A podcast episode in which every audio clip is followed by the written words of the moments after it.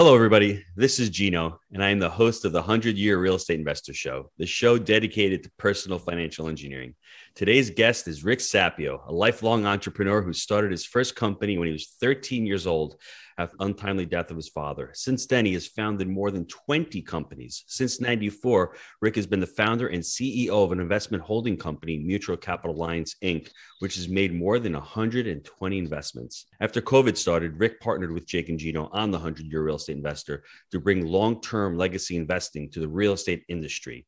He is the founding and seven time chair of the Gathering of Titans program, an annual event held at MIT in Boston. Welcome back to the show, Mr. Rick Sapio.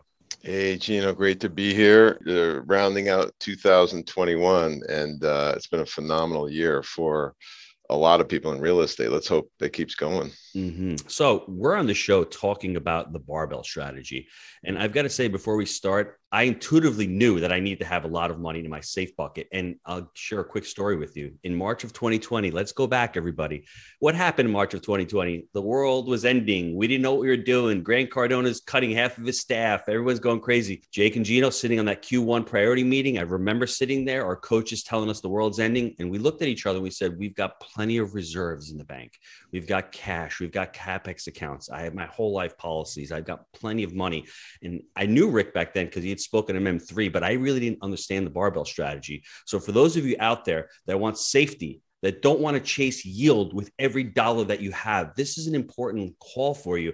I wish I had known this 25 years ago because I would have started sooner and had that money set aside to chase those opportunities. So, Rick, let's dive into the barbell strategy. How has it been so important in your investing career? Yeah, it's funny. I've been talking about this for almost 30 years, and mm. the barbell strategy is represented by uh, if you could imagine a strongman barbell, you've got weights on each side mm-hmm. and you've got a thin bar in the middle. And most people put their investments into the bar and make that the heavy bucket. And I'll explain what it is so you know what I mean. We advocate strongly that half of your investments outside of your 401k and your IRA and th- those type of accounts mm-hmm. the extra money so let's assume that you have a million dollars 400000 is going to be on one side of the barbell 400000 is going to be on the other side of the barbell and 20% is in the middle mm-hmm. and the middle is represented by those accounts that you should take advantage of 401k ira roth iras etc but on the, the sides what does the world tell you to do invest in the stock market buy mm-hmm. bitcoin do this do that and what we say you should do and this is based on a lot of research. We, in fact, filed for a patent on the barbell investment strategy. Put half your money in long term oriented, highly illiquid investments like real estate, like private equity, like land, things that are going to build value over time, but you can't sell. Mm-hmm. See, the human inclination to sell, sell, sell, sell, sell, that's what eats our returns. Mm-hmm. And on the other side is your safe bucket. That's municipal bonds, that's whole life insurance, that's cash. Mm-hmm. And what happens is this side, because you're going to invest in areas that you know, that's going to perform incredibly well over the long term, as illiquid investments often do. And this is going to be your safe bucket. It should perform three or 4% a year. And when you combine those two, you come out with a nice, healthy, low double digit return. And this is over time. Now, there was a study that was done that's phenomenal. It's called the Yale Endowment Study. And the Yale Endowment was the best performing large pool of assets. And I think it's up to like $50 billion. I don't know. But when you look at its uh, holdings, very little of this massive pool of assets is in stocks and bonds. Very little. I can't remember the numbers. I think it's about 15%. The rest is in things like timberland and land and farms and real estate, highly illiquid long term investors. So the barbell strategy is completely counterintuitive. Nobody does it. Everybody ignores the ends and puts all their money into Wall Street. Mm-hmm. And I think that's that's not going to get you the generational wealth. Let's dive in real quick to the psychology. Why is it you think that people want that short-term transactional hit and, and they don't look for that long-termism? Are we taught that? Is it sexy? Is it in our DNA to do that? I think a lot of it has to do with what I'm about to tell you. And by the way, my family's watching now. My family discovered my videos online. I just want to say hi to everybody. And uh, it's very rare. You're never a prophet in your own backyard. That's why Jesus had to go elsewhere. But it's very, very simple. Here's the bottom line. When commissions were deregulated in 1976, and Charles Schwab was the first discount broker, their message was very simple. You can do this. You know how to buy and sell and trade. You could do it on your own. We're going to facilitate anything you want to do. And now, you know, 40 years later plus, it's free trading. So it doesn't cost you anything to trade. But when you look at the Dalbar statistics, Dalbar is owned by Thomson out of Canada. It's a massive research company that researches investment trading behavior. And what mm-hmm. Dalbar has said over the last 50 years is investors are horrible at investing. Only a very tiny percentage of them actually beat the market. And you guys can Google this yourself. Go Google this story because it's hard to believe. And even when people have the data, they don't care. I'm not going to give you another data point. So, the bottom line to answer your question is when people have the ability to trade, they're going to trade and they're mm-hmm. going to lose. So here's what I was going to say. Peter Lynch ran Magellan, Fidelity's flagship fund for 13 years from 1977 to 1990, 13 years. Mm-hmm. The average annual return of that fund while he managed it, take a guess. I read both of his books. That's the funny thing. I don't remember it. I've, I I, 10%? 29%. Wow. So if you bought it when he started and you sold it when he started, you'd have gotten 29% cumulative, mm-hmm. which is something like 30 times on your money. I don't know what the math is. Take a guess, Fidelity's internal study on what the average Fidelity investor made per year oh, on that same fund. How much? 2%. Two? 2%. Look it up. Everybody just go Google it. Here's why.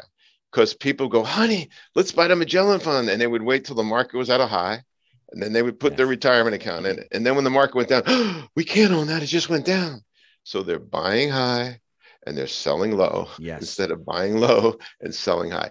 That's the answer to your question. Mm-hmm. Human beings do not have the ability in general to buy low and sell high. It's not in our DNA. That's a great answer. It's, it's the contrarian. I mean, who wants to buy low when everything's you know on fire and people are running for the exits? That's what we tend to do. We tend to follow the crowd. So your strategy of buying things that are liquid, like Jake and myself, we're buying multifamily and we're holding them for the long term. I'll give you a perfect example. Our second property we bought, there were one bedroom units. We bought it in 2013. Rick rents were $350 for one bedroom. 2021, we're rounding it out. They're 995 plus rubs. So they've tripled in value. Everyone was telling us, oh, you should sell the property and go up. And why would we sell the property? We've we've tripled the revenue on that. The expenses are basically the same. So on that one stupid little asset, you can create more wealth than trying to continue to turn it over because people are in love with this velocity. If I'm going to buy that and sell that asset right now, I'm buying something that's just as higher. So why am I trading if I've got a good asset right now? So the inclination to hold it long term may not be natural, but I'm going to tell you that is how you create wealth by buying these assets and running them properly and maintaining that cash flow. How have you utilized the barbell strategy in your in your investing? That's a great question. So I have a lot of uh, whole life insurance, a lot. Uh, in fact, my side of the barbell here is actually a little bit more than 50%. We've got 11 policies. Mm-hmm. And that uh, is money that can't be touched. It can't be touched through bankruptcy or lawsuits or you know all kinds of uh, things that people go through. And people that are against uh, whole life insurance as an investment vehicle don't understand that fact. Mm-hmm. You can also borrow against it. So when the next crash happens, if you've got 500,000 sitting here, mm-hmm. keep the 500 in insurance, but borrow it to go buy low. Mm-hmm. And it's just so counterintuitive. I'm reading right now uh, the latest Ray Dalio book about the rise and fall of countries. And it's incredible. It's like clockwork how countries rise, rise, rise, and then they fall and it's it's incredible. He says you know it's really quite simple. When you see crashes you invest. If you invested in the last 10 crashes in the united states you'd have uh, been four times higher investment results than the market. Mm-hmm. but people do the exact opposite. They invest now at the high. We got to mm-hmm. buy bitcoin at 60000 and it's unbelievable. So because i know that i can't count on my own nature, my human nature that God gave me, I put half my money in cash and half my money in long term oriented, highly illiquid investments. Mm-hmm. Some of our private holdings we haven't sold for 25 years. And what that means is I can't get my hands on it to go trade it. So uh, that's how I've done it. Whole life insurance policy on the one side, on the other side, private equity, and in the middle, I maximize my uh, investments in the 401k because you get matching there, and I maximize my Roth IRA, and, and that's how I do it. And by the well, by the way, Gino, everybody's insanely busy in life. Mm-hmm. The barbell strategy not only does it outperform, right? You, you could look at the mm-hmm. Dalbar studies yourself, but it's easy. It's simple. You don't have to think about it. You don't have to. You know, I'm at lunch with my buddy yesterday. I go, "What are you doing? You keep looking at your phone." He's like, "I'm looking at, I'm looking at my my stocks." It's like having Vegas in your hand, and it's not mm-hmm. helping anybody. Mm-hmm. Well, that's not really investing to me. That that's more speculating. That's the thing. People have to they have to decipher between the two. And if you're not a professional trader where you're on there all the time, you're wasting your time. And, and people think about months. You need to think in like Rick or I've been discussing in years and in decades and even think it through the lens of the 100 year and you need to have that money on the side which is your safety net because stuff will hit the fan it, it's it's the market cycle it's going to happen again don't be caught unprepared because that's when you have the opportunity. If you can buy something at 40 or 50 cents on the dollar, you take it out of that bucket, put it into the liquid asset, and you continue to do that. Rick, let's just talk really quick um, you know, I love when you talk about values, the values-based decision making. Before we close the show, how can you, you know, align yourself with this kind of thinking? Because some people may still say to themselves, you know, the barbell strategy, it sounds really good, but how do I really lock myself into doing this? Because for me, once you, you presented to me the values based decision making and i really got clear on values. Well my values are i want to leave the generational wealth. I want to leave the generational skills. How do i do that? Well, well, by utilizing whole life insurance by buying real estate by setting up trusts by, by doing all of these things we're doing. But i needed to be aligned with my values. And really i knew what my values were intuitively but i just did not know them as clearly yeah. as I should have. Well, let me ask two questions. So the first one is uh, www.100yearrei.com, and it's 100 Y E A R R E I.com. And that's real estate investor. That's what the mm-hmm. REI stands for. You go there, get set up with somebody, just get on the phone with them. They're not going to bite you, they'll walk you through. Mm-hmm. Uh, our agents have done, I think, $2 billion worth of this product. So, uh, very highly regarded and highly uh, integral type people. So mm-hmm. that's number one. Um, number two, as it relates to values, I took a lot of time to think about why am I here? What's my mm-hmm. purpose, which is to inspire entrepreneurship, and what are my values? And the values are those set of decision making criteria that resonate with your DNA. And for me, simplicity, probability, leverage, family, health, things like that. Mm-hmm. But by and large, and all of us, I've never run into a person yet who doesn't have a purpose Okay, we all have one. Sometimes we don't want to admit it because it's a kind of a peeling the onion thing. Yes. And doesn't have a primary value. I sat down with my kids individually, and I, I may have talked about this in the past, but I sat down with my son Luke, who just turned 14, and I said, Luke, what is your primary value? And he said, That's easy. Like he knows already because it's intuitive, it's perseverance. And I said, Why is it perseverance? He said, Because look, it took me nine years to get my black belt in karate, took me six years to become a chess expert. It took me seven years to learn how to play Mozart and Beethoven on the piano. He perseveres. And most kids today, they go from, you know, app to app to app to app to app, and they're crazy busy and they start drinking at 15 and they're, you know, they're just kids of the mm-hmm. world. And he knows at 14 that his primary value is perseverance. So now I'm working with him on the rest of his values. For me, my number one value is simplicity. I know that. And the barbell strategy fits perfectly in that because it's simple. Now, I don't agree. If you're watching this video, I don't think that anybody would say that their primary value is chaos. Then why the hell do you have a chaotic life? Why do you walk around that screen in your hand 24 mm-hmm. 7? Why are you drinking? Why are you taking drugs to control your mental, you know, uh, faculties?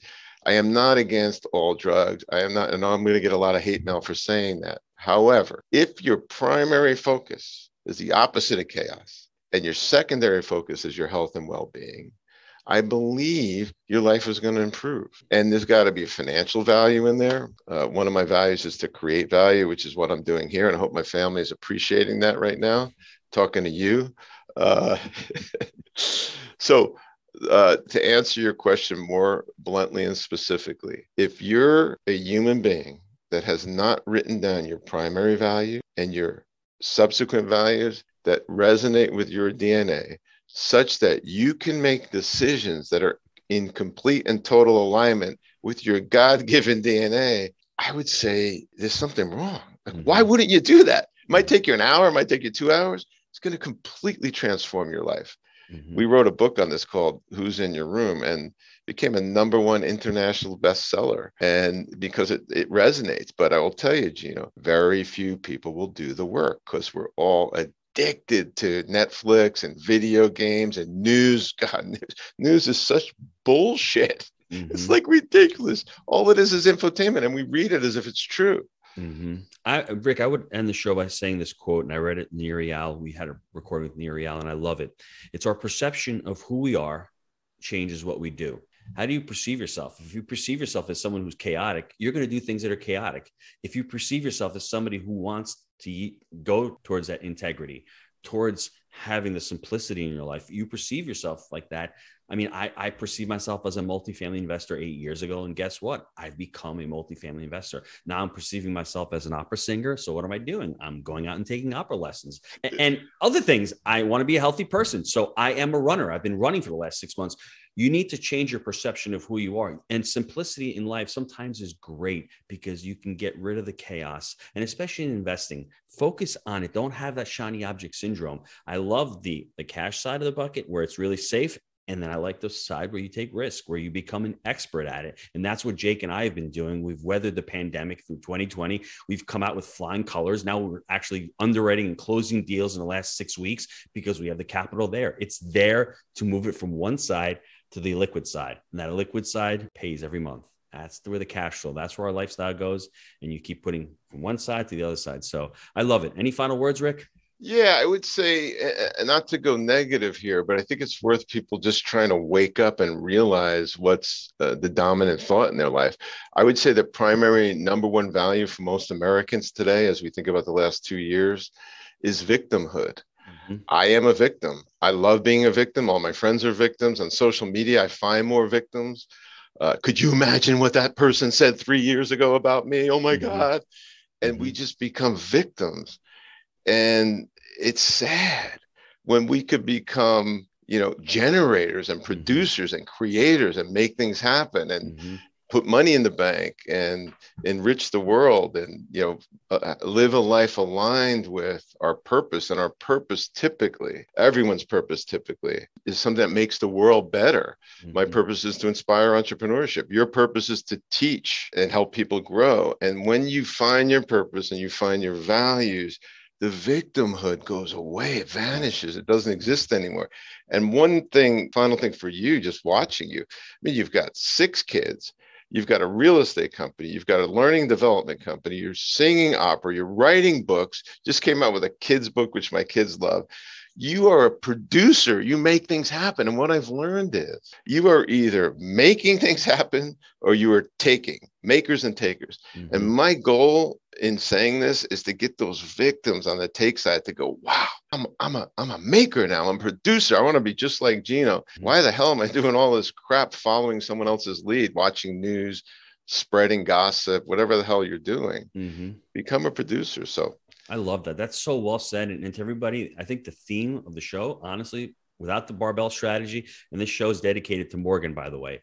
The barbell strategy is great. That's what the theme of the show was. But it really comes down to responsibility. If you become responsibility for everything, just start out small. Write down your values if you don't have them. Become responsible for that.